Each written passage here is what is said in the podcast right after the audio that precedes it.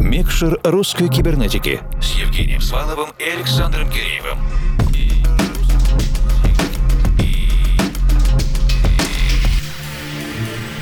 Доброй ночи, дорогие друзья. Русская кибернетика продолжает свое вещание. Апрельская неделя, когда отмечается День космонавтики. А мы приветствуем специального гостя. Кстати, буквально перед началом программы посмотрели статистику. Артем в седьмой раз в гостях в русской кибернетике с 2018 года. И, что самое приятное, у него постоянно есть новые поводы возвращаться к нам. Артем, тебе слово слово. Друзья, всем доброго дня, доброго вечера и доброй ночи. Рад представить вам свой очередной микс, состоящий из треков от лейбла House Dessert. В нем присутствует мой новый выпуск под названием Пенза Джази Экспресс, который вдохновлен джазом и классическим дипхаусом. Рад был посотрудничать с такими талантливыми музыкантами, как Валентин Вольников, который исполняет соло на саксофоне в двух композициях из этого выпуска. Ирине Адула. Ирина Адула исполняет